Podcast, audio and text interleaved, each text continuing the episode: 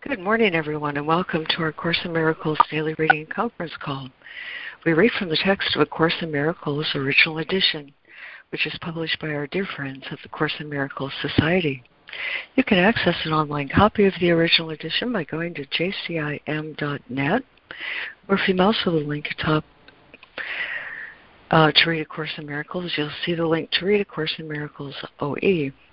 On that same drop down, there's an option to subscribe to have both the daily text reading and the lesson for the day sent to you from the Course in Miracles Society. My name is Laurie Cameron. This call is Monday through Friday from 9:15 to 10:45 or 10:50 a.m. Eastern. And today we continue our reading of chapter 26, the transition, with two sections. Section 5, where sin has left, and section 6, the little hindrance. We're also mindful of our lesson today, lesson 279. Creation's freedom, promises my own. And by way of opening this morning, uh, this poem from Hafiz uh, just sings to my heart. And I hope you like it. It's called Come Dance With Me. Every child has known God not the God of names, not the God of don'ts, not the God who ever does anything weird, but the God who knows only four words and keeps repeating them, saying, Come dance with me. Come dance. And because it's so short and impactful, I'll say it again. Every child has known God, not the God of names, not the God of don'ts, not the God who ever does anything weird, but the God who knows only four words and keeps repeating them, saying, Come dance with me. Come dance. From Hafiz. Amen. Thank you. Wow, that was so sweet. Thank you, Laurie. Oh, thank you, Laurie. Now I know why I like to dance. yeah, me too. Wow. really amazing. Great. Love it. Thank you. Well, how's that for creation's freedom? Okay, my friends, here's our reading list. We have Fran, Yvonne, Robin Marie, Diana, Donna, Lemoyne, and Jessica. And we're joined in listening this morning by Ida and Harrison and Micah. And who else has joined us that would like to say good morning or be on the reading list? Good morning, it's Karen. I can read. Thanks, Karen. Good morning. Good morning, everybody. I can listen. Good morning, Judy. Okay, long reading, so here we go in chapter 26, the transition, with section 5, beginning with paragraph 25. Forgiveness is this world's equivalent of heaven's justice. It translates the world of sin into a simple world where justice can be reflected from beyond, beyond the gate behind which total lack of limits lies. Nothing in boundless love could need forgiveness and what is charity within the world gives way to simple justice past the gate that opens into heaven. No one forgives unless he has believed in sin and still believes that he has much to be forgiven. Forgiveness thus becomes the means by which he learns he has done nothing to forgive. Forgiveness always rests upon the one who offers it until he sees himself as needing it no more. And thus, is he returned to his real function of creating, which his forgiveness offers him again. Uh, Fran. Section 5, Where Sin Has Left, paragraph 25. Forgiveness is this world's equivalent of heaven's justice. It translates the world of sin into a simple world where justice can be reflected from beyond the gate behind which total lack of limits lies.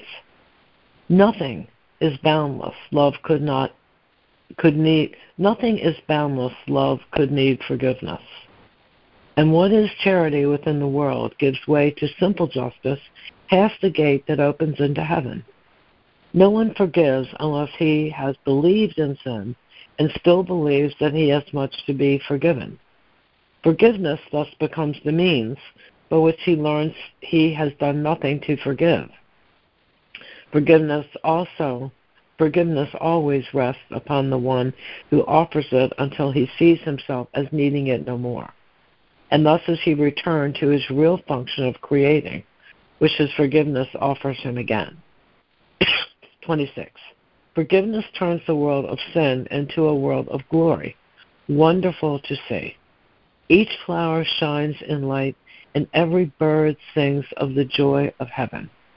There is no sadness, and there is no parting here, for everything is totally forgiven.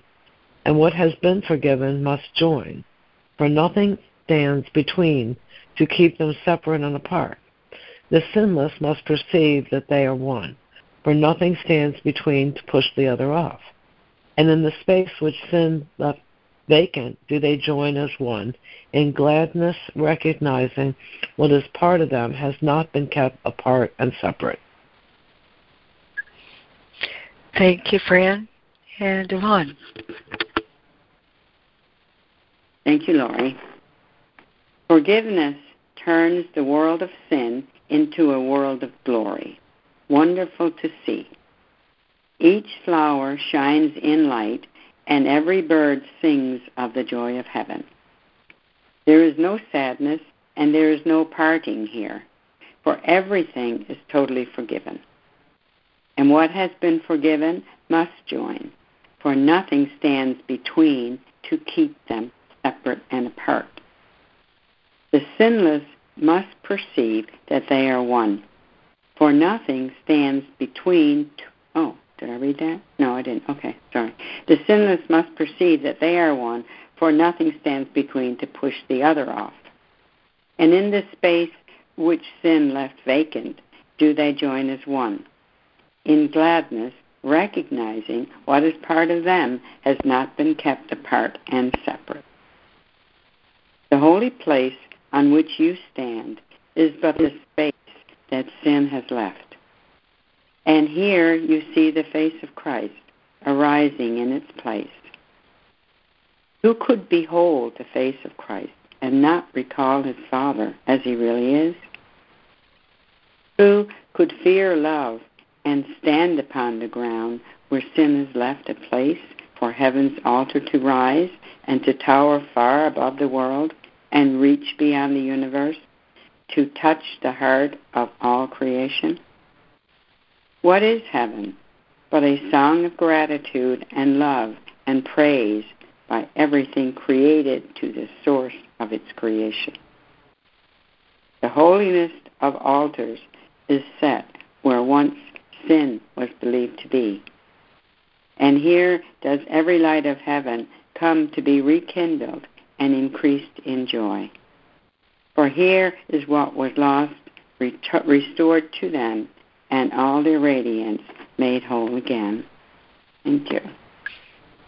Uh, thank you, Yvonne. And Robin Marie. 27. The holy place on which you stand is but the space that sin has left. And here you see the face of Christ arising in its place. Who could behold the face of Christ and not recall his Father as he really is?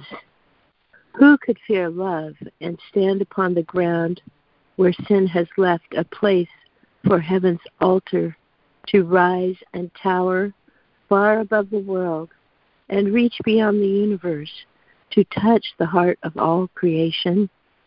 What is heaven but a song of gratitude and love and praise by everything created to the source of its creation? The holiest of altars is set where once sin was believed to be, and here does every light of heaven come to be rekindled and increased in joy. For here is what was lost restored to them, and all their radiance made whole again. 28. Forgiveness brings no little miracles to lay before the gate of heaven. Here the Son of God Himself comes to receive each gift that brings Him nearer to His home. Not one is lost, and none is cherished more than any other. Each reminds Him of His Father's love as surely as the rest, and each one teaches Him that what He fears he loves the most. What but a miracle could change his mind so that, so that he understands that love cannot be feared? What other miracle is there but this? And what else need there be to make the space between you disappear?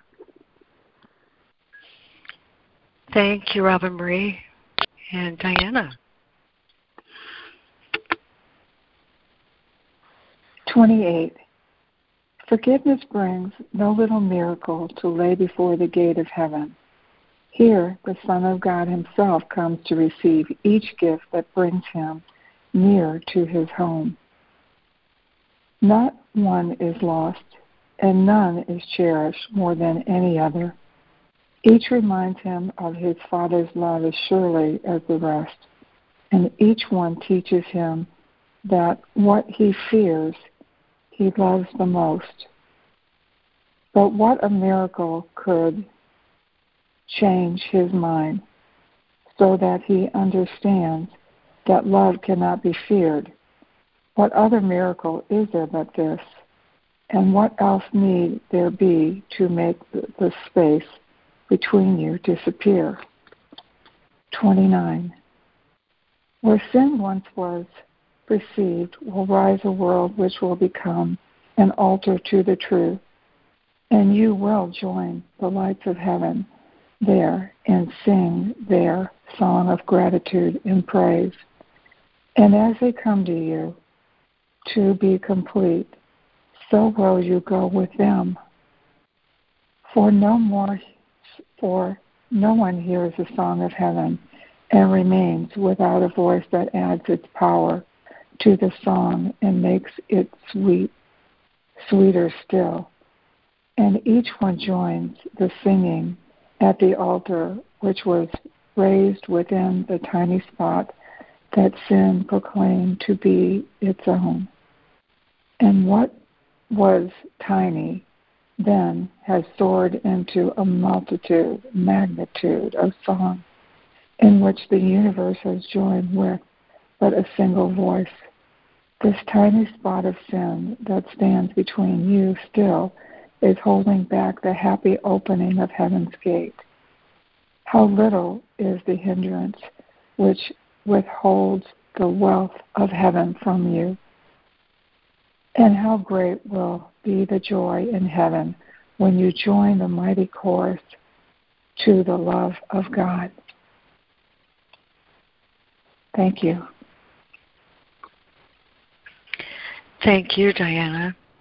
And Donna, if you'd like to do 29 and roll right into the next section, title and 30, please.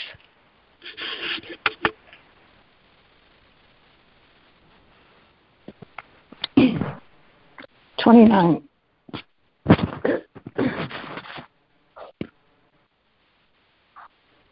Twenty-nine. Where sin once was perceived, will rise a world which will become an altar to the truth, and you will join the lights of heaven there and sing their song of gratitude and praise. And as they come to you to be complete, so you will go with them. For no one hears the song of heaven and remains without a voice that adds its power to the song and makes it sweeter still and e- and each one join and each one joins the singing at the altar which was raised within the tiny spot that sin proclaimed to be its own. And what was tiny then has soared into a magnitude of song in which the universe has joined with but a single voice This teeny spot of sin that stands between you still is holding back the happy opening of heaven's gate. How little is the hindrance which withholds the wealth of heaven from you, and how great will be the joy in heaven when you join the mighty chorus to the love of God. Chapter 26, the transition, section 6, the little hindrance. 30. A little hindrance can seem large enough. A little hindrance can seem large indeed to those who do not understand that miracles are all the same. Yet teaching that is what this course is for. This is its only purpose, for only that is all there is to learn, and you can learn it many different ways. All learning is a help or hindrance to the gate of heaven. Nothing is between nothing in between is possible. There are two teachers only who point in different directions, and you will go along the way your chosen teacher leads. There are but two directions you can take while time remains and choice is meaningful. For never will another road be made except the way to heaven. You but choose whether to go toward heaven or away to nowhere. There is nothing else to choose. Thank you, Donna and Lemoyne.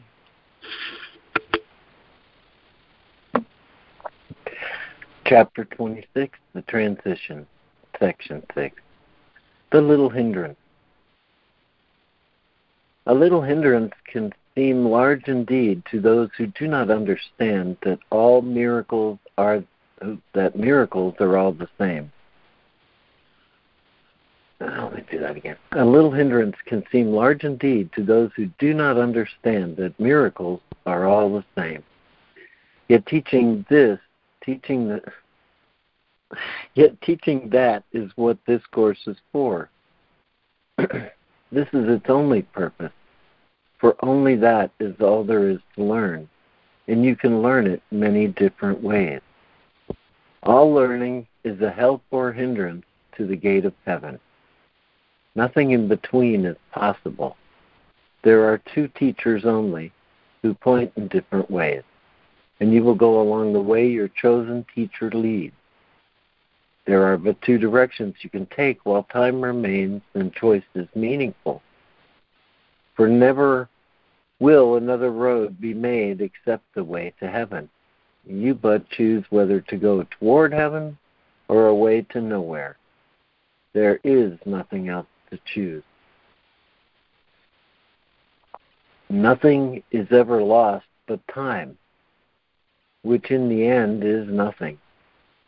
It is but a little hindrance to eternity, quite meaningless to the real teacher of the world. Yet since you do believe in its reality, why should you waste it going nowhere when it can be used to reach a goal as high as learning can achieve? Think not the way to heaven's gate is difficult at all. Nothing you undertake with certain purpose and high resolve and happy confidence, holding each other's hand and keeping step to heaven's song, is difficult to do. But it is hard indeed to wander off alone and miserable down a road which leads to nothing and which has no purpose. Thank you, Lemoyne. And Jessica. Thank you, Laurie. Um, 31. Nothing is ever lost but time, which in the end is nothing. It is but a little hindrance to eternity, quite meaningless to the real teacher of the world. Yet since you do believe in its reality, Why should you waste it going nowhere when it can be used to reach a goal as high as learning can achieve? Think not the way to heaven's gate is difficult at all. Nothing you undertake with certain purpose and high resolve and happy confidence, holding each other's hand and keeping step to heaven's song, is difficult to do. But it is hard indeed to wander off, alone and miserable, down a road which leads to nothing and which has no purpose. God gave his teacher to replace the one you made, not to conflict with it. And what he would replace has been replaced. Time lasted but an instant in your mind, with no effect upon eternity. And so is all time past, and everything exactly as it was before the way to nothingness was made. The tiny tick of time in which the first mistake was made, and all of them within that one mistake, held also the correction for that one, and all of them that came within the first. And in that tiny instant, time was gone, for that was all it ever was. What God gave answer to is answered, and is gone. Thank you, Jessica. And Karen. 32. God gave his teacher to replace the one you made, not to conflict with it. And what he would replace has been replaced. Time lasted but an instant in your mind with no effect upon eternity. And so is all time past and everything exactly as it was before the way to nothingness was made. I'm sorry. And so it, and so is all time past and everything exactly as it was before the way to nothingness was made.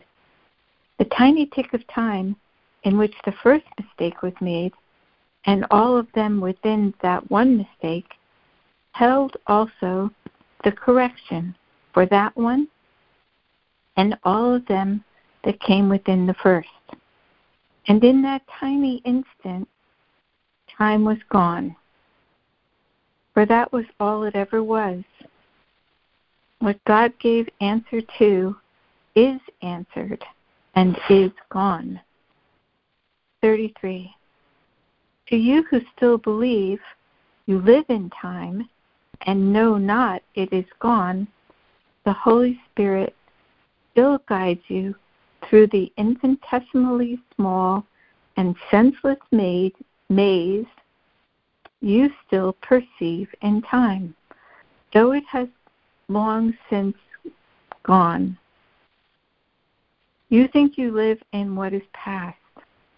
Each thing you look upon, you saw but for an instant long ago before its unreality gave way to truth. Not one illusion still remains unanswered in your mind. Uncertainty was brought to certainty so long ago that it is hard indeed to hold it to your heart as if it were before you still. Thank you, Karen. And is there a new reader for 33 and 34? Yes, Ida. Thanks, Ida. Thanks.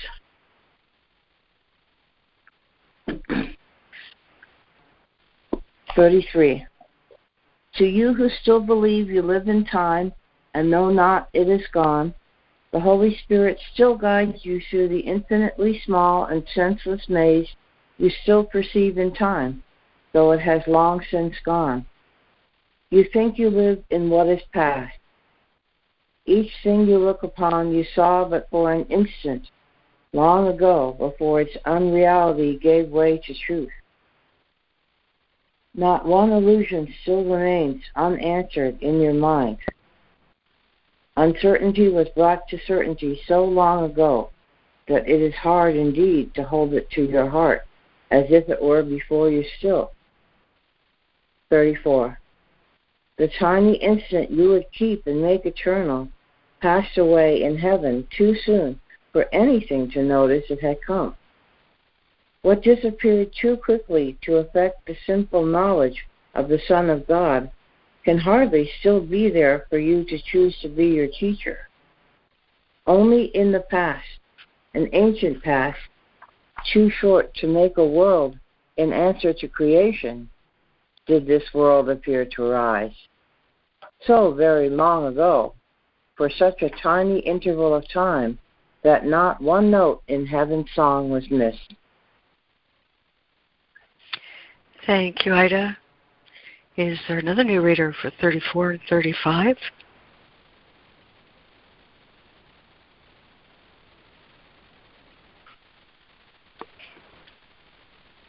Okay, back to you, Fran.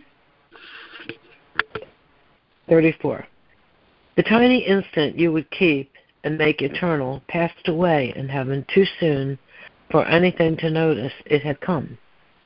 What disappeared too quickly to affect the simple knowledge of the Son of God can hardly still be there for you to choose to be your teacher.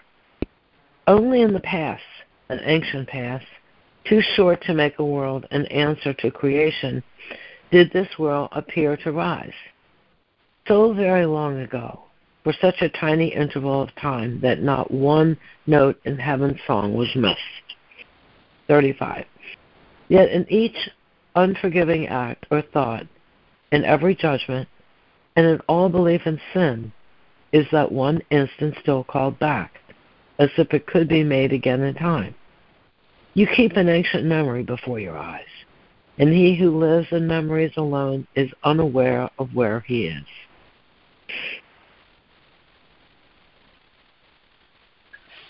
Thank you, Fran. And Yvonne. Okay, Laurie, thank you. 35. Yet in each unforgiving act or thought, in every judgment, and in all belief in sin, is that one instant still called back, as if it could be made again in time. You keep an ancient memory before your eyes, and he who lives in memories alone is unaware of where he is. Forgiveness is the great release from time. It is the key to learning that the past is over. Madness speaks no more. There is no other teacher and no other way. For what has been undone no longer is. And who can stand upon an instant shore and dream himself across an ocean to a place and time that have long since gone by? How real a hindrance can this dream be to where he really is? For this is fact and does not change whatever dream he has. Yet, can he still imagine he is elsewhere and in another time? In the extreme, he can delude himself that this is true and pass from mere imagining into belief and into madness, quite con- convinced that where he would prefer to be, he is. Thank you. Thank you, Yvonne. And Robin Marie.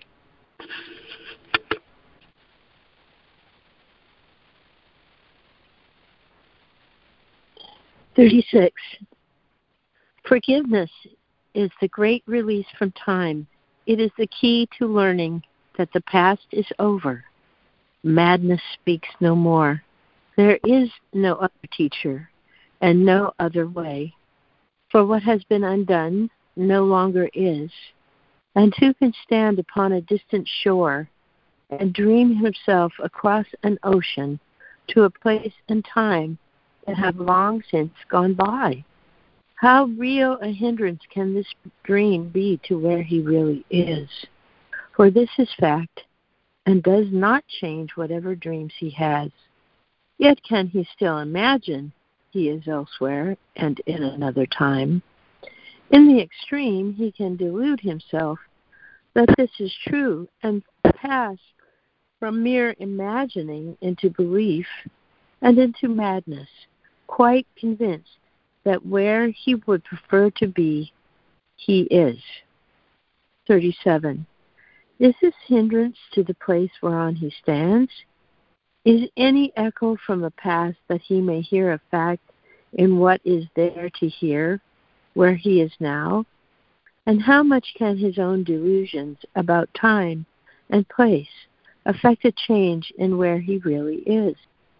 The unforgiven is a voice that calls out from a past forevermore gone by, and everything which points to it as real is but a wish that what is gone could be made real again and seen as here and now in place of what really what is really now and here. Is this a hindrance to the truth the past is gone and cannot be returned to you? And do you want that fearful instant kept when heaven seemed to disappear and God was feared and made a symbol of your hate? Thank you, Robin Marie. And Diana. 37. Is this a hindrance to the place whereon he stands?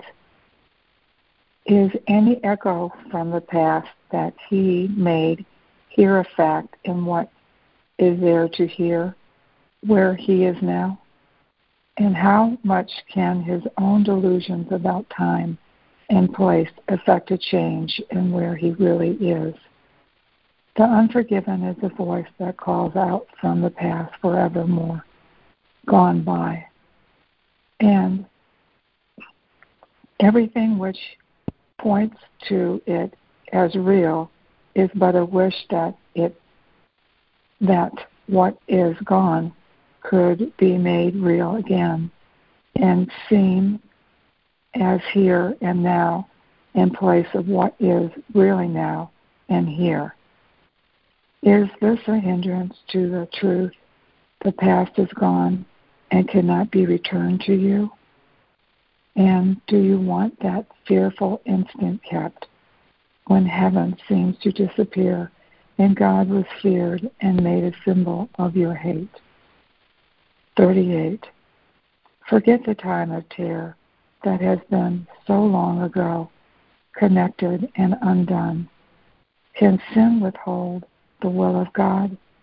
Can it be up to you to see the past and put it in the present? You cannot go back, and everything that points to the way in that direction of the path, but sets you on a mission whose accomplishments can only be unreal. Such is the justice your ever loving Father has ensured must come to you. And from your own unfairness to yourself has He protected you. You cannot lose your way because there is no way but His, and nowhere can you go except to Him. Thank you. Thank you, Diana. And Donna.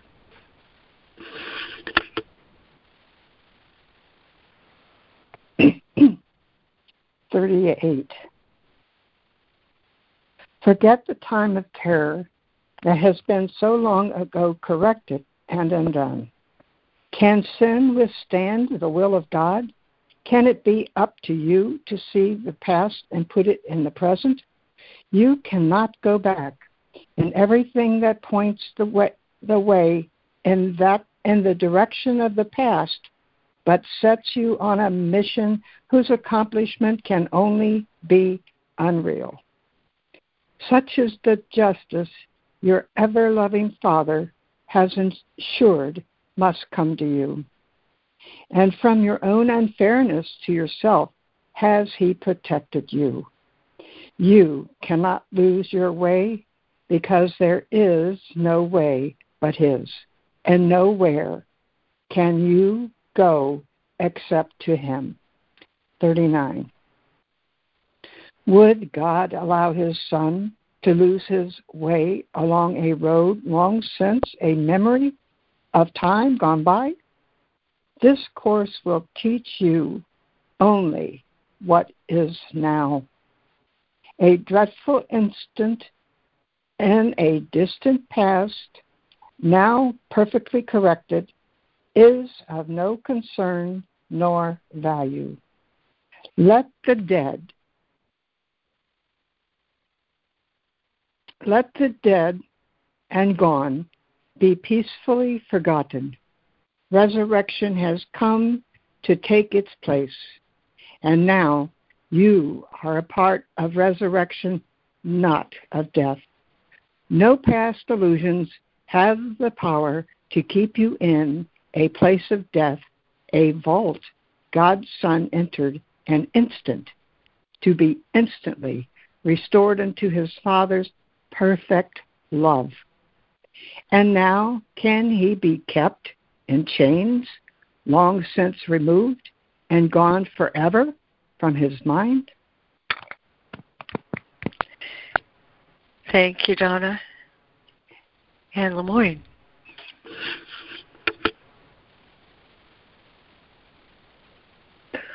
Would God allow his son to lose his way along a road long since a memory of time gone by? This course will teach you only what is now. A dreadful instant in a distant past, now perfectly corrected, is of no concern nor value. Let the dead and gone be peacefully forgotten resurrection has come to take its place. And now you are a part of resurrection, not of death. No past illusions have the power to keep you in a place of death.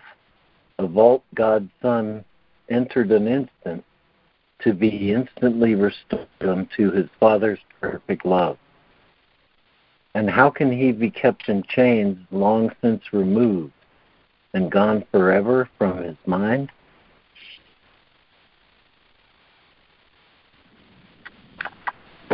The Son that God created is as free as God created him.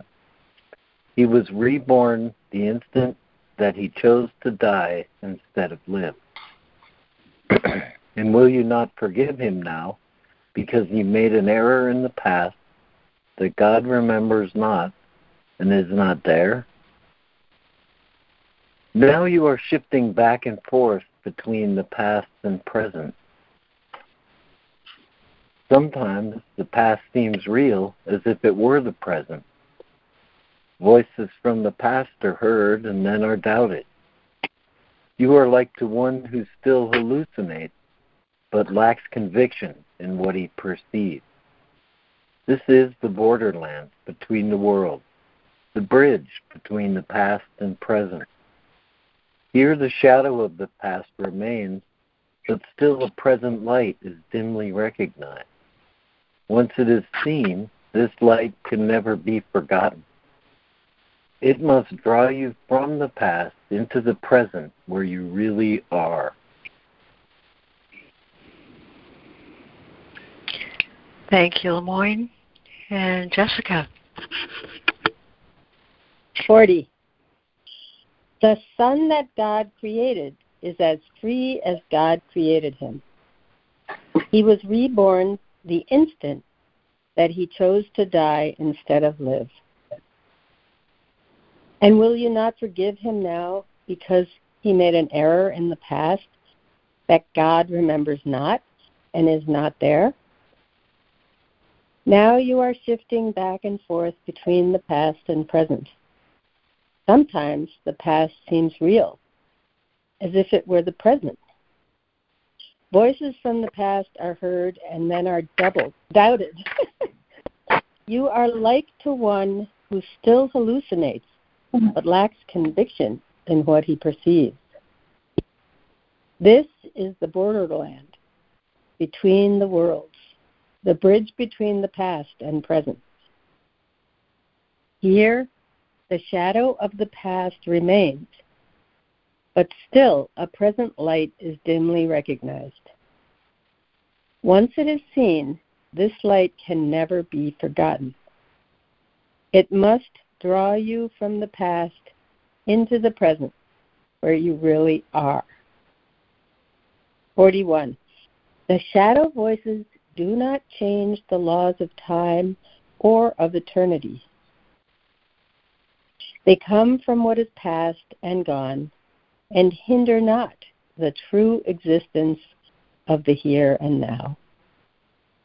The real world is the second part of the hallucination time, and death, whoops, the real world is the second part of the hallucination time, and death are real and have existence which can be perceived.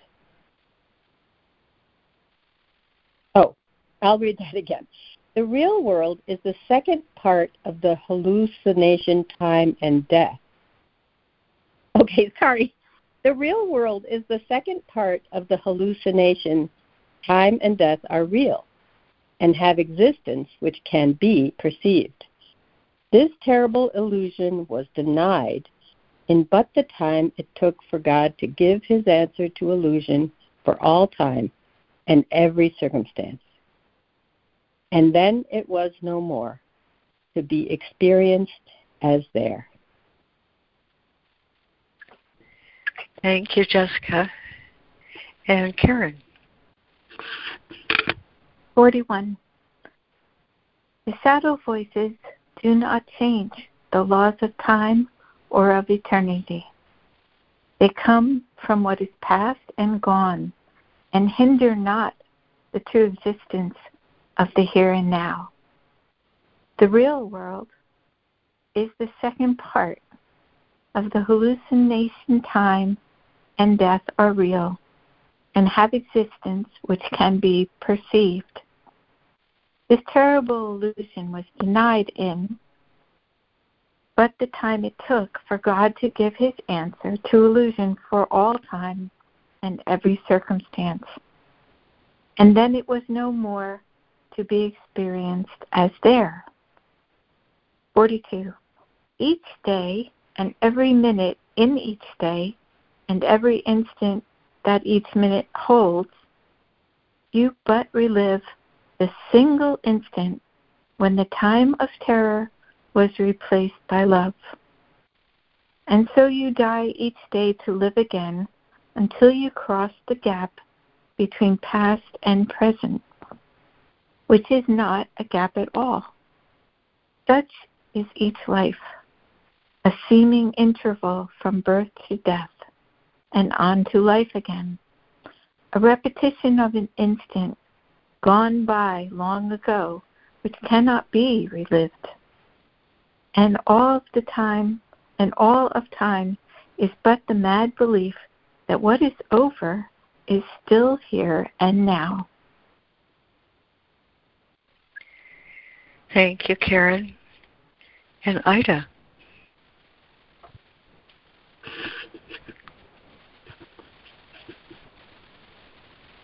Yes. Let's see. 40, Okay. 42, right? 42 and 43. Yes. Each, yes, each day and every minute in each day and every instant that each minute holds, you but relive the single instant when the time of terror was replaced by love. And so you die each day to live again until you cross the gap between past and present, which is not a gap at all. Such is each life, a seeming interval from birth to death and on to life again, a repetition of an instant gone by long ago, which cannot be relived. relived. And all of time is but the mad belief that what is over is still here and now. 43. Forgive the past and let it go, for it is gone. You stand no longer on the ground that lies between the worlds. You have gone on and reached the world that lies at heaven's gate. There is no hindrance to the will of God, nor any need that you repeat again a journey that was over long ago. Look gently on each other and behold the world in which perception of your hate has been transformed into a world of love. Amen. Hello. thank you, Ida. And is there a new reader uh, that would like to finish this morning with 53? Or 43, I'm sorry.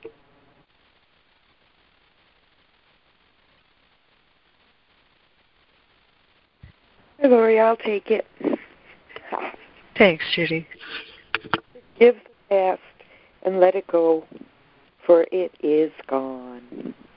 You stand no longer on the ground that lies between the worlds.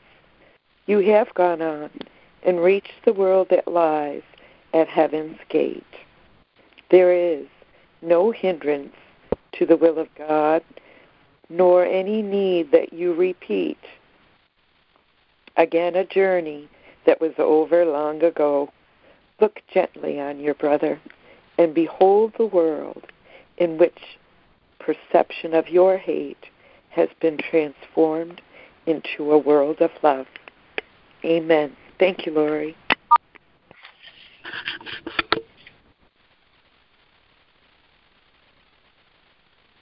Thank you, Judy, and thank you, everyone who read this morning. Um, since we've gone past the top of the hour, I think right here we'll look to Fran once again to lead our reflection on the lesson. Uh, if you will, Fran. Sure. Let me pull it up on my book. Thank you.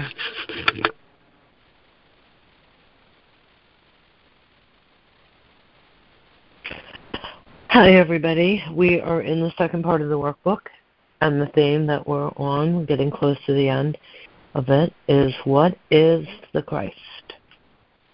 And the lesson for today. I'm sorry, something screwed up here. Lesson 279 Creation's Freedom Promises My Own. So I'll read some from What is the Christ? Christ is God's Son as He created Him. He is the self we share, uniting us with one another and with God as well. He is the thought which still abides within the mind that is His source. Christ is the link that keeps you one with God and guarantees that separation is no more than an illusion of despair. For hope forever will abide in Him. Your mind is part of His, and His of yours. He is the part in which God's answer lies, where all decisions are already made and dreams are over. The Holy Spirit reaches from the Christ in you to all your dreams and bids them come to Him to be translated into truth. He will exchange them for the final dream which God appointed as the end of dreams. So therefore, let us seek to find Christ's face and look on nothing else. As we behold his glory, will we know we have no need of learning or perception or of time or anything except the Holy Self, the Christ whom God created as his Son. So we'll go to the lesson. Lesson 279 Creation's freedom promises my own. The end of dreams is promised me because God's Son is not abandoned by his love. Only in dreams is there a time when he appears to be in prison and awaits a future freedom, if it be at all. Yet in reality, his dreams are gone, with truth established in their place. And now is freedom his already. Should I wait in chains which have been severed for release when God is offering me freedom now? I will accept your promises today and give my faith to them. My Father loves the Son. whom he created as his own. Would you withhold the gifts you gave to me? We'll take a moment, and reflect on this. Lesson 279 Creation's Freedom Promises My Own.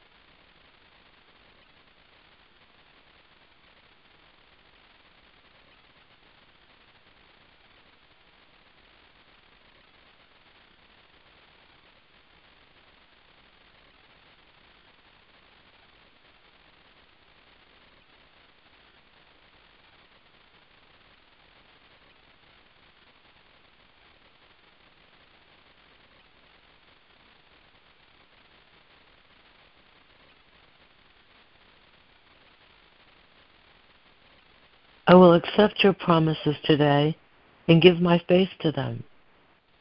My Father loves the Son whom He created as His own. Would you withhold the gifts you gave to me? Lesson 279 Creation's Freedom Promises My Own. Amen. Amen. Oh, that was so perfect. Thank you, Fran. Thank you, Fran. Oh, thank you, guys.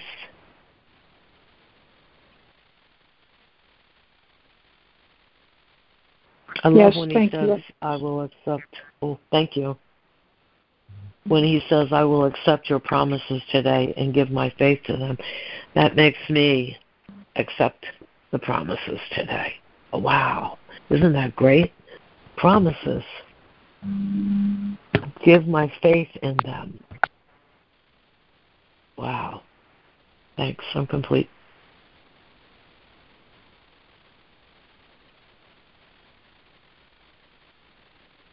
Thank you, Fran. I could hear that in your voice.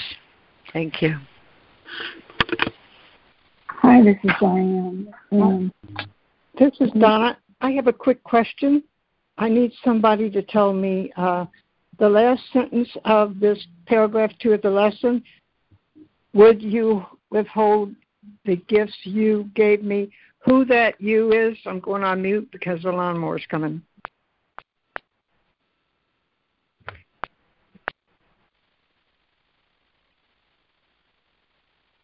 You want me to read it? I can it answer again? that. Oh, I can answer that. This is Jessica because I was wondering the same thing this morning. But if you go to the beginning of the paragraph, uh, it starts out, I will accept your promises today and give my faith to them. So I think it's God because it's it's um, the same you as the first sentence. Um, would you withhold? So God would not withhold the gifts that God gave Mhm. to me. That's how I understand it. Thank you. Oh, thank you, Jessica. Very good. They're, they're all Oh. capitalized, aren't they? Mm-hmm. A lot of capitalizations in that paragraph. Wood is capitalized. Hume. Hmm. Yes, I heard You something. I still have a question. Would God Yeah. withhold his gifts? So somebody clarify that for me. You. No, he wouldn't. He's just making that point that he wouldn't. That we have all the gifts that God holds out for us. And I heard something recently on another forum, uh, Course in Miracles, that said that God encompasses the Holy Spirit and the Christ, and the Christ encompasses the Holy Spirit. And of course, the Holy Spirit encompasses us. So, I don't know, maybe helpful to look at it that way sometimes. It is for me. Thanks.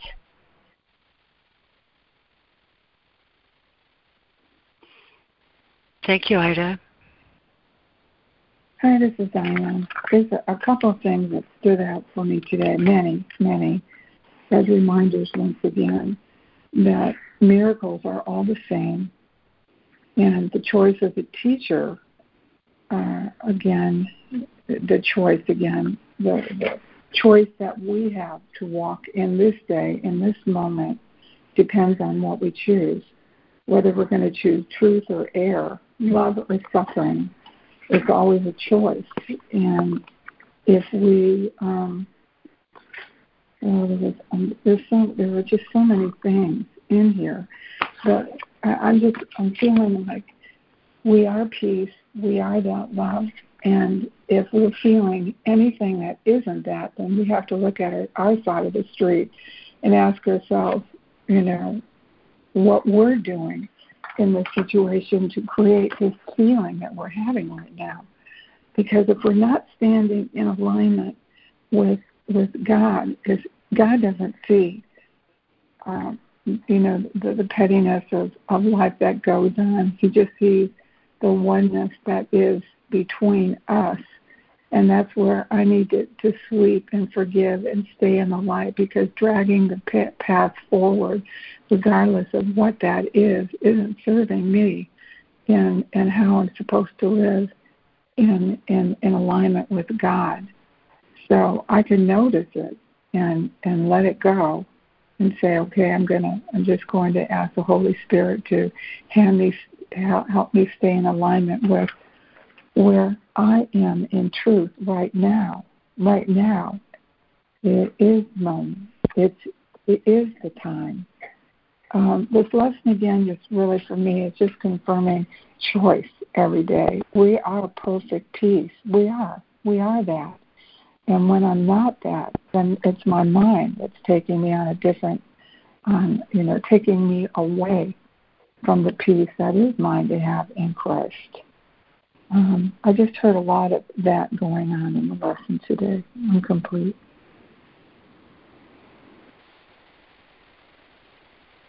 Thank you. Really nice. Thanks, Sienna. I guess my favorite paragraph of this whole thing is paragraph 32. God gave his teacher to replace the one you made, not to co- conflict with it, and what he would replace has been replaced. Time lasted but an instant in your mind with no effect upon eternity. And so with all time past and everything exactly as it was before the way to nothingness was made. The tiny tick of time in which the first mistake was made, and all of them within that one mistake, held also the correction for that one and all of them that came within the first. And in that tiny instant, time was gone, for that was all it ever was what God gave answer to is answered and is gone. Imagine, but we but we think with the ego that there is this time that's gone on for gazillions of years, or you know, right? Like a long, long, long, long to the infinite power of time that we think has gone on with the ego, making up this thing called a past and living within that framework every day until or unless, excuse me, extraordinary things happen to us a holy instant, a miracle, a near death experience, really big, strong things that like pull us out of time, at least temporarily, right? It's pretty crazy. But I really believe this is totally true, what I just read and and it, it's just so crazy. And I want to have more of those instances where I really don't just believe it with my brain, but I totally realize it, make it real in my eyes, right? That that um it was all it all happened, you know, in that one tiny tick of time and and was answered and is gone. And we have the glorious present and we don't have anything else except the present. And now, as my first spiritual teacher liked to say, now is eternity. Thanks, I'm complete. Thank you, Ida. Thank you, Ida. Thank you. Thank you, Ida. Yeah, thank you so much, Ida. Uh, on paragraph 34, you follow up with that. That, that this was wonderful for me. There's a tiny instant you would keep and make eternal has passed away in heaven. Too soon for anything to notice it is gone, you know, it had come. What disappeared too quickly to affect the simple knowledge of the Son of God can hardly still be there for you to choose to be your teacher. Only in the past, an ancient past, too short to make a world in answer to creation, did this world appear to rise. So very long ago, for such a tiny interval of time that not one note in heaven's song was missed. And I was reading this earlier. I was thinking about that that space and one note in heaven's song. I mean, uh, that that really just kind of was a wonderful metaphor for me this morning when I read this. So, thank you so much for letting me say that. I'm complete. Thank you. Thank you, Yvonne. Thank you, Yvonne.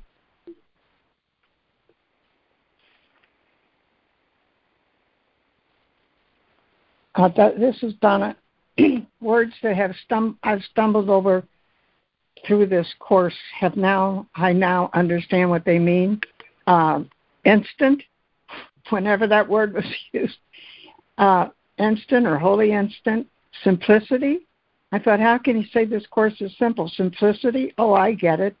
And uh, the difference between um, believing and having faith and knowing and um, so it just opens up everything that I didn't quite understand, and, and he uses the many words to describe the dream hallucination, illusion, delusion, uh, imagining, um, then believing, and that it is a dream. And one more little thing I would, I'm going to stop, I'm going to ask a question and stop, uh, is is this last sentence in the lesson what they call rhetorical? Thank you. I am complete. I think that's an excellent way to put it. Rhetorical in the sense that it's an invitation for me to ask my mind um, that very question. You know, he said, I was a man who remembered the soul and its knowledge. And he affected that remembering from the bottom up. And in so doing, he established forever the power of the mind and uh, the powerlessness of the world. And so, asking my mind that question is a call to the truth in my mind. And when I call to the truth in my mind, I become aware of truth for me. You know, um, let's uh, another way I can say that. Um, another way I can say that is this. Every time, well, let's look at for a second. Let's look at paragraphs 40 and 41. He talks about the borderland that seems to call back the distant past, and then he talks about the real world that is still perceptual. And in contrast to the borderland and the real world that's still perceptual, he wants me to know that there's a level of peace available to me where those vacillations in my awareness from this to that, from opposite to opposite. He wants me to know where how to come to that place where those vacillations are all smoothed out. And for me, answering that rhetorical question myself is what smooths out those vacillations. And it works for me like this.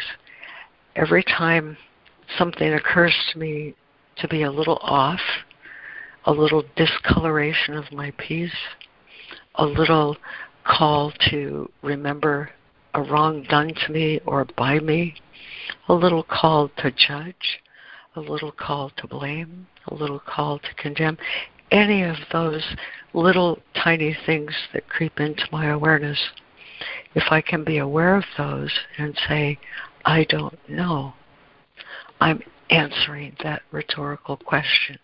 I'm releasing my thought. And this is what thought does, you see. My erroneous thoughts that I'm not really thinking at all unless I'm thinking with God, those erroneous thoughts that have a flavor that's off are the thoughts that seem to make a world that isn't real for me. Those are the thoughts that are responsible for seeming to dwell in a place that's the borderland to heaven or the real world where I'm still interpreting what's going on around with me.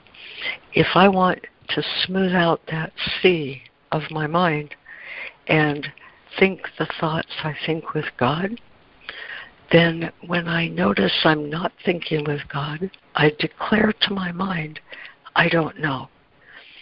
And that instantly releases me from that erroneous thought.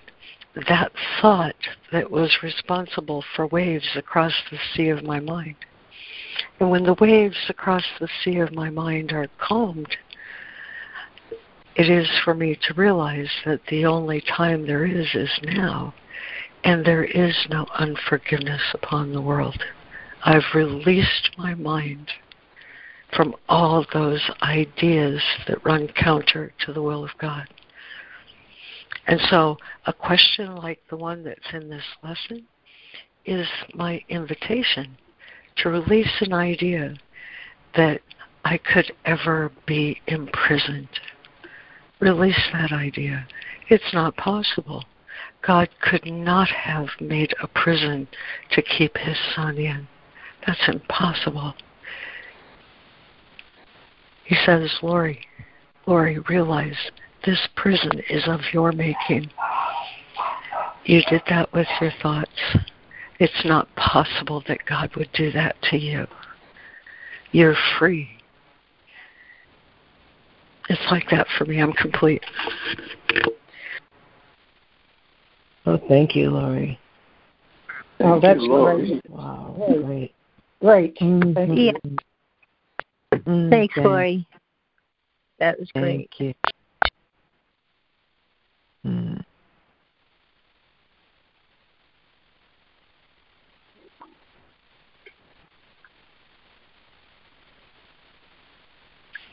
This is such an excellent question, Donna.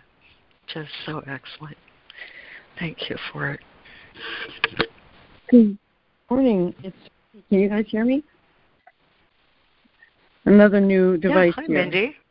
Hi. Yeah, you're coming Oh. out just coming in great. Great. Um, well, this is kind of heavy, but it really goes in line with the lesson. Um, when you said the statement that, um, you know, God made it such that the mind is stronger than the world. Oh, I just got the um, full effect of feeling that the world is stronger than the mind. The body started to hurt. Um, I started to feel hopeless. Um, you know, and the thought that came to me was not true, not true. And here's the thing that we don't really talk about much, guys, but please bear with me because it's in my face. If God, if God's Son be limited, God be limited also. Um, in the course it says there is no death. Yet, I know there have been times when, in order to really be present to my life and to to express myself, to connect with people, to go for it, so to speak, instead of just hiding, I need to recognize that this body, at least the way things have been going now, this body isn't going to be here. I I'm not going to be here in Mindy form in maybe 20 years, and my cousin whom I love is not going to be here in Steve form. And am I going to get out there and connect, or go within my heart and connect? It's just there have been times in my life where I've said I got to get real here. This body's real and it's going to die, and I got to stop hiding. I got to start doing something. And of course, that wasn't a good thought that wasn't a good thought because making the body real and then trying to change it through my will or ego, we all know where that where that goes. But you know, I had something wonderful happen yesterday. I actually had a breakthrough in the the the um, uncluttering and cleaning of my my um, my home, which any of you who've been on the call with me for the last five years know this has been an issue that in the perception of being in the world and having a body and having a home has been something that stopped me from um, having the peace and health and and order in my life and flow in my life that I want. And so I had a big breakthrough yesterday, but I created a breakdown with my back. I woke up feeling sad. And I'm taking a course that says whatever happened to us when we were younger, whatever trauma that we survived, we feel that it is something that we have to recreate because this is how we survive.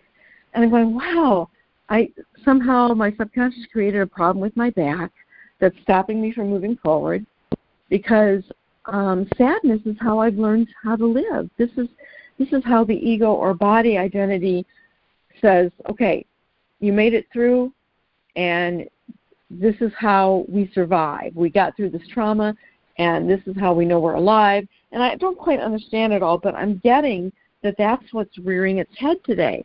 And so I'm looking at death straight in the face and looking at the body straight in the face. And and as soon as I realize that I'm just that I truly am spirit, and that the body actually has come from um, something greater than itself, something greater than two, you know, a sperm and an egg. It, it's just.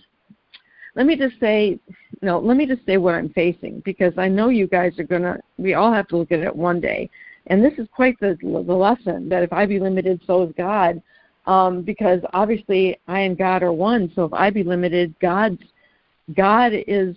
It's scary to me to think that God would be limited too. So what it does is when I, when I feel that God is limited when I'm limited, is it makes my belief in the body as being real more strong, and my fear of the body and my fear of death. So right now, at times it's useful to think to remember that this body isn't going to be here and that this life isn't going to be here because it makes me take action within the dream. Like, okay, I want to start singing, or gosh, I really want to get this done, and oh, I really want to talk with this person and connect with this person. It's good to know that this appearance is only temporary because then the love that I want to express in it, the me, the the individualized expression of God that's coming through, I am open to saying, yeah, let's let this flow. Let's not stop this up.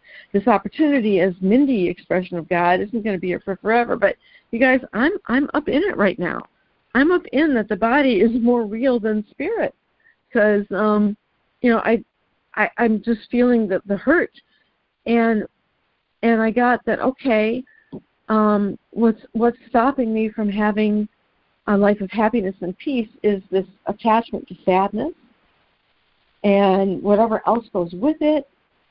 And it's coming up to be healed because I had a breakthrough. I had a breakthrough.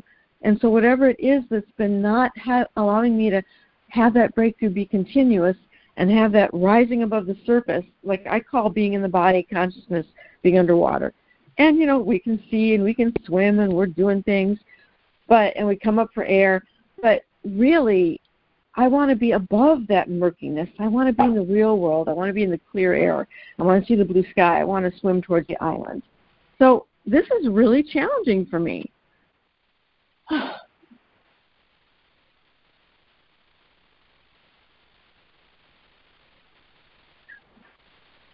so my faith needs to be increased that the Spirit and love and Holy Spirit is going to heal what's coming up that's creating this this a further identification with the body and the ego and death. This is scary stuff, but I guess you know, you know, my mom said that the the pain I'm feeling is the breaking of the shell that has enclosed me, and I broke through the shell yesterday. I really did, and uh, I guess sometimes there's a equal and opposite reaction because whatever um, must be moved and changed and shifted and healed whatever false identity must be let go of is coming up to be let go of. so, yeah. And I just would like a little peace, like you just said, Laurie, in your talking, that sometimes we vacillate, and that's what I'm doing. And I would like to really hear more about how to get to that place of peace when we're going back and forth, you know, and breakthrough is imminent. And I don't know what the rhetorical question is. That would be great. Uh, yeah. So I'm I'm in the process of breakthrough, and it's not comfortable.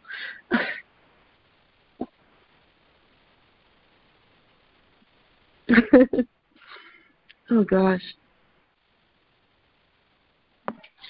not at all. So, um, I, I guess my mom said, you know, the, the pain I'm feeling is actually the the healing of the shell that has enclosed me, and I don't have to suffer. Pain is inevitable in the duality that we're in. It just happens. You know, something happens that we feel a loss, we feel emotional pain. I burn my hand, I feel physical pain. Pain is inevitable in the reality that I'm in right now of duality, but suffering is not. So I would like to be with my pain in a way that releases it.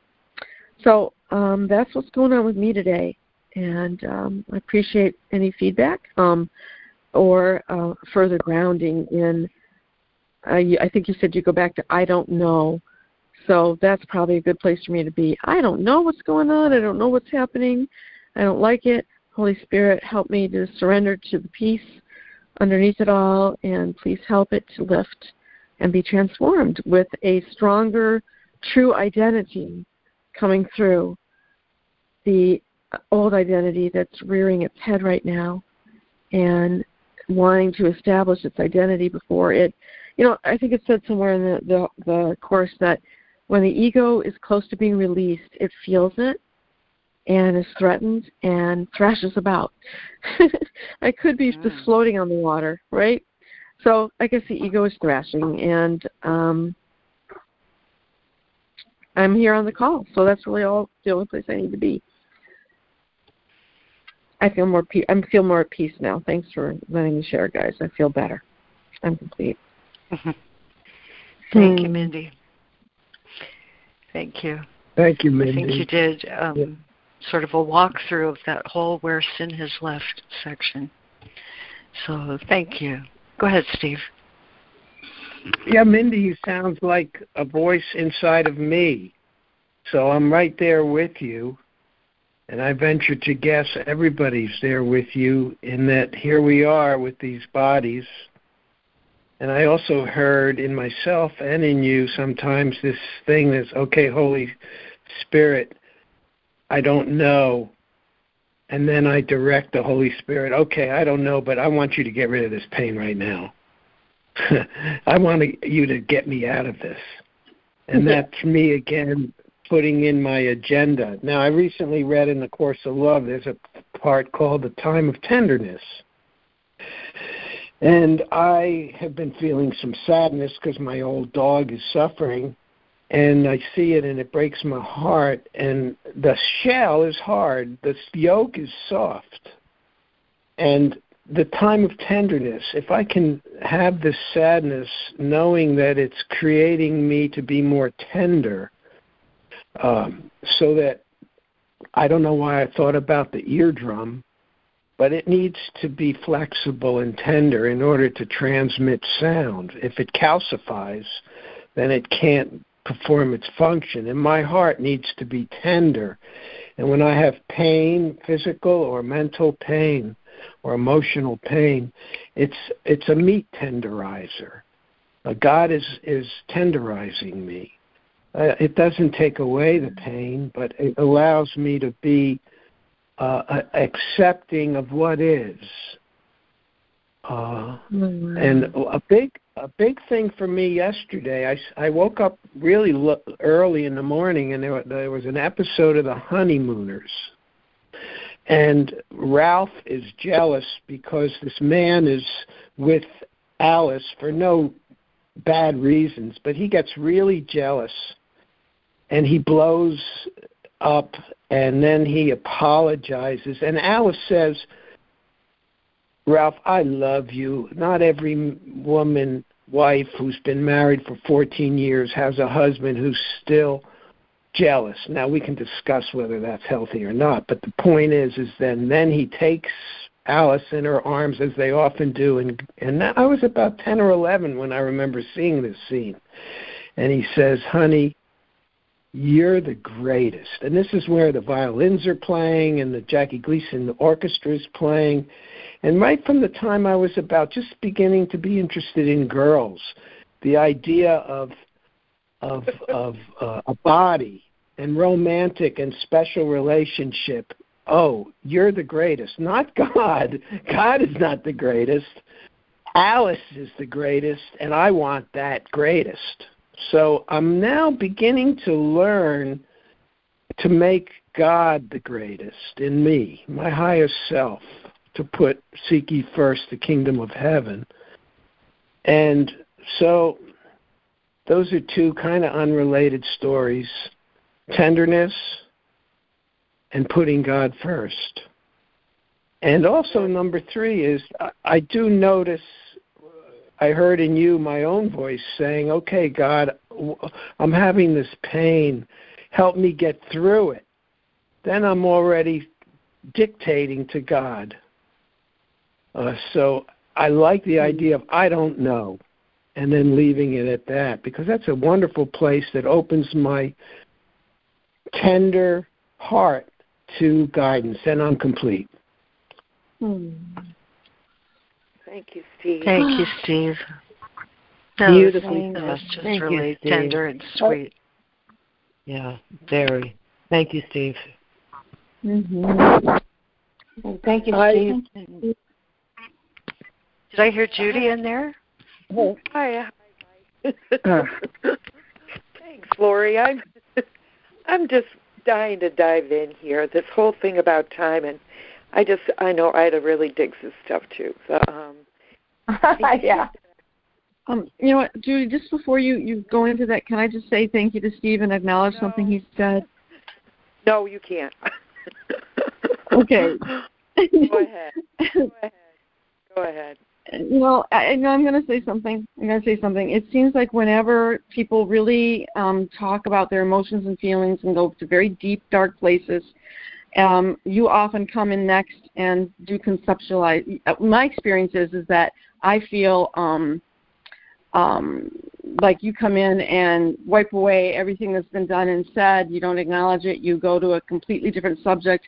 This has happened so many times when I've shared an, a very emotional thing Excuse where me. I'm in the middle of it. So Excuse thank me. you. I just wanted to say that. I really wanted to say something about Steve because my experience is, is you always change the subject and go into some heady concept. And um, I, I know I'm, be, I'm not being appropriate here, but I have to address it because this happens almost every time you come on and you, Mindy. you yeah, I'm sorry, Laurie, Mindy. but I just Yes, wanted to say something. Honey, we're engaging in crosstalk, and we we just don't Yeah. like that. Okay. I know. That's that's I, I, I need to talk to Judy about it on my own time.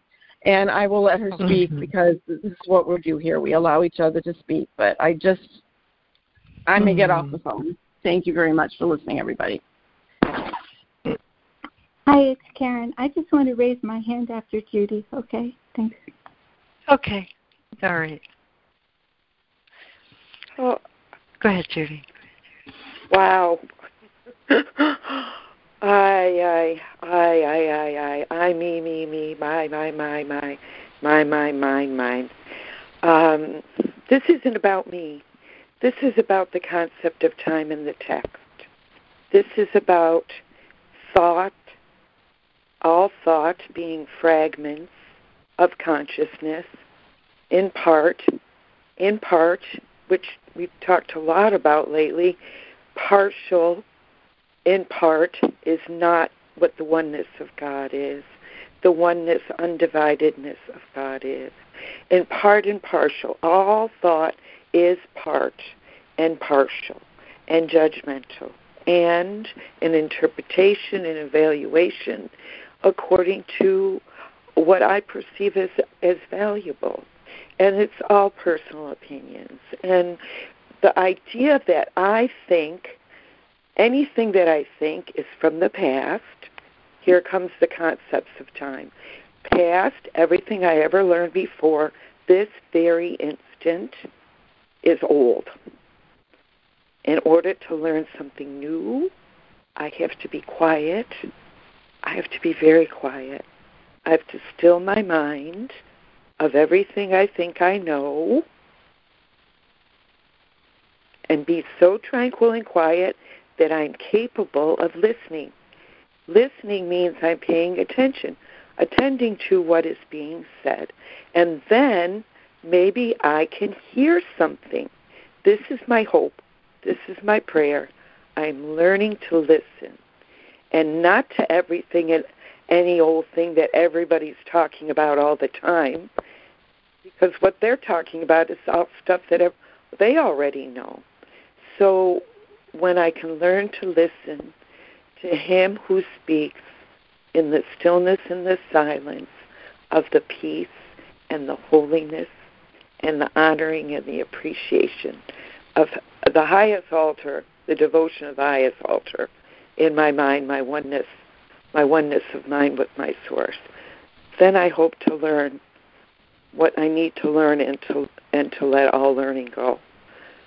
That's where I'm at today, and I'm I'm um, you know if if anybody wants my phone number to discuss something with me personally, um, Laurie or Lemoyne, I guess you're free to give it or after call.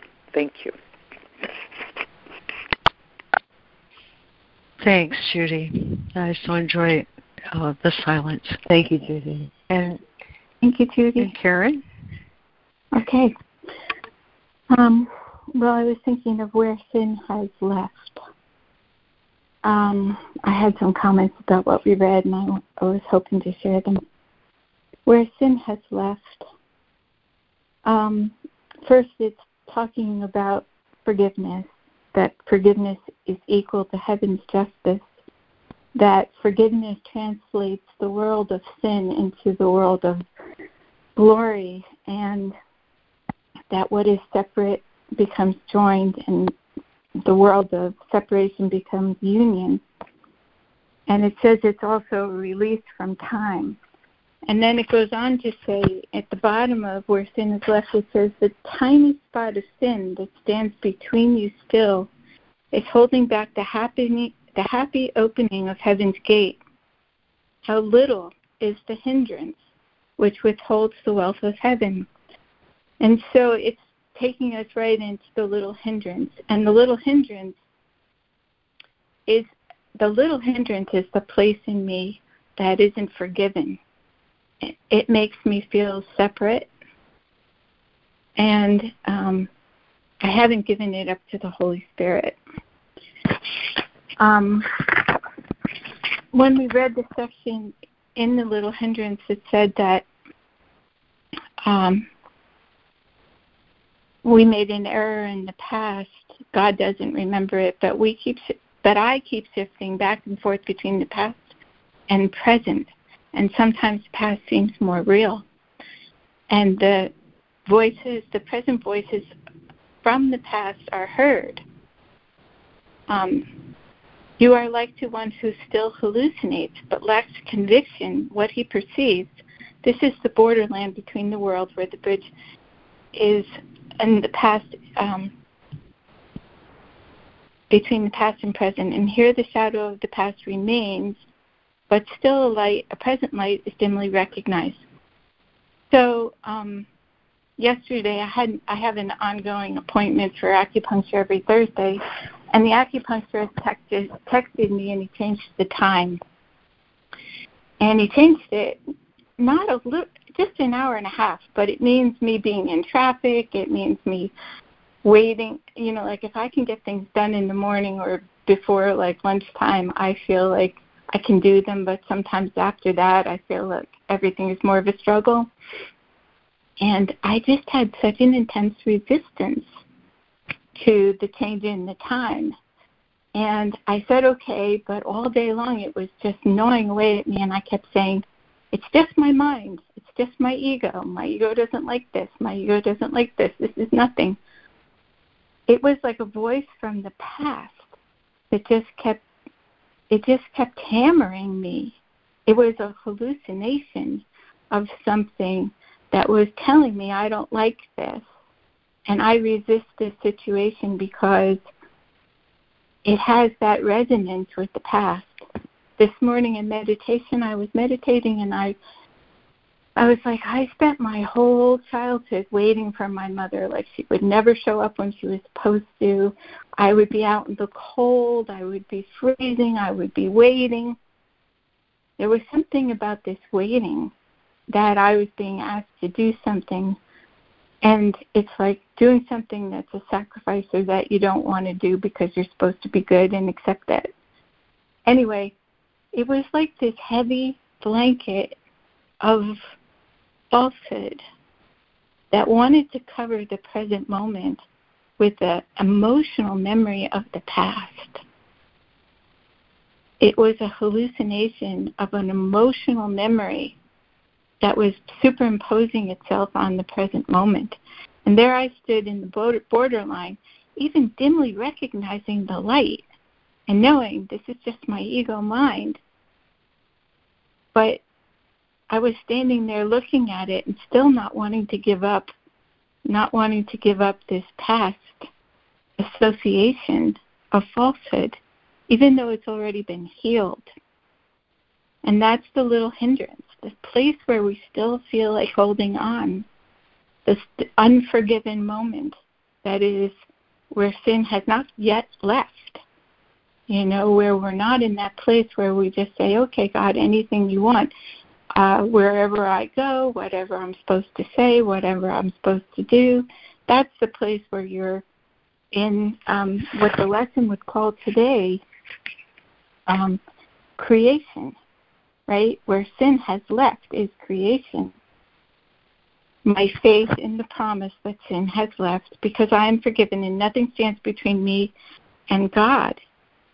The holy place where sin has left, where we join in Christ at the altar of truth and we rise up into the world of love. It's like that's what the lesson is saying today. You know, that's where freedom is to absolutely let go. But the little hindrance is that place where um, where there isn't forgiveness yet. It kind of I don't know, it left me feeling like um like it's an emotional place that needs to be felt to be healed.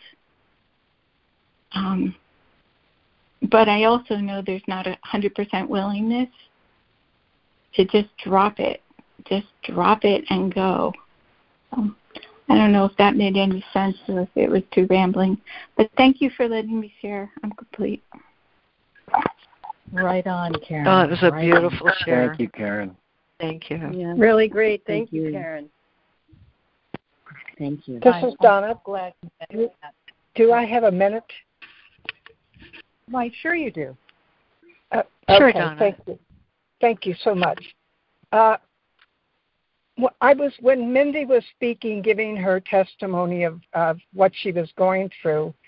Uh, I said, "Oh, I, I I know what that is," and and what I use to help me get through that, particularly, it's more real now to me because of the reading we did today, uh, is I remind myself it's only what seems to be. This is only what seems to be. And then I call the Holy Spirit and ask Him to help me get through this because the, every, every teaching of God promises us we call on Him and He will give us grace to at least sustain us. And so, and the other thing that came to me during this lesson was soon, the word soon. Jesus has been coming to me probably more than a year, and he'll out of the blue, I'll be driving along all nice and calm and peaceful, and he'll say, "Soon, Donna, soon," and I say, "What do you mean?" And he never answers that. So, what does soon mean? It means a reunion with with Jesus. I first thought he was going to, you know, let me win the lottery or something, but now I understand it differently. And and revelations comes to me. You know, uh, John speaking in his own particular language talks about uh, Jesus returning, and it sounds very frightful and a bit, but we know there's no fear in God. So, how I'm beginning to understand the idea someone was talking about, well, I'm going to die soon. Maybe it was Mindy. I don't know her. You know, in 20 years I won't be here. And I'm thinking, yeah, yeah. What did what does that mean to me? But how I see Jesus' return is when a sufficient number of us who who are learning something here uh, are a sufficient number to help our, get our brothers over the bridge, then then then there will be no death. And and how I deal with the idea of the body is the understanding of who we really are will abolish or dissolve what seems to be. So this is how I see the fearful revelations is we will be standing somewhere one day and Jesus will appear and we will say, "Oh my goodness." And and our very presence in the bodies of individuals around us will just become Jesus or with Jesus. So that's the picture I hold in my mind when when when everything we know in this dream comes to taunt me. I am complete. Oh, thank you, Donna. That was sweet. Thank you, Donna. That was yeah, great. Thank you. Thank you, um, This is Jessica. Do I have a minute to share before? You bet. Oh, Laurie, Jess. you have. Go a, for it. I want to hear you. Oh yeah, I did earlier. I'm good. Oh, I'm sorry. I guess I'm. That was when I was in the shower. Sometimes I get in the shower and I don't turn the volume up enough to be able to really hear you guys. I just, uh, I just wanted to weigh in because I have to go to a meeting and I can't stay for the after call. But this section was so perfectly timed for me, which of course is how it is always, um, and the lesson too. That um, you know, I've been struggling with the whole thing about time, and you know, I actually was thinking about it in the night, and I, I maybe, you know, Jesus, the Holy Spirit was preparing me, thinking about, you know, well, this past this is already past. How is this already past? Um, how how is it this you know I was just struggling with the whole concept of revisiting something that's over, and I just wanted to say that um, reading this section with all of you was exactly what I needed, and I feel really released and really opened up and really fulfilled or satisfied. Um, you know, I can't exactly. It's not like I could explain it to somebody who I mean, it, it sounds ridiculous when when I think about telling somebody who doesn't study the course about the this this particular teaching is one of the ones that's a little bit um you know it sounds like a crazy cult idea really um but it's not. And i feel like um it's just so wonderful to be able to um accept it and know it to be true and to share it with others who know it to be true because of the fact that it is so kind of it's radical. I mean, it's radical in terms of this illusory world. And so I just wanted to let you guys know how much I appreciate you for being there with me and helping me understand these ideas. Thank you. I'm complete. Oh, thank you, Jessica. I loved hearing that this morning. Thank you, Jessica. Thank you, Jessica. Thank you, Jessica.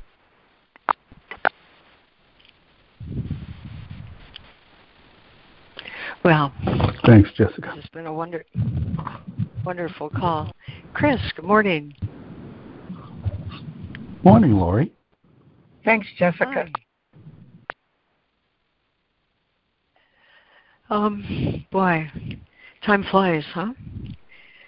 And wasn't that just the purpose of the little hindrance, the belief that um, the belief in time?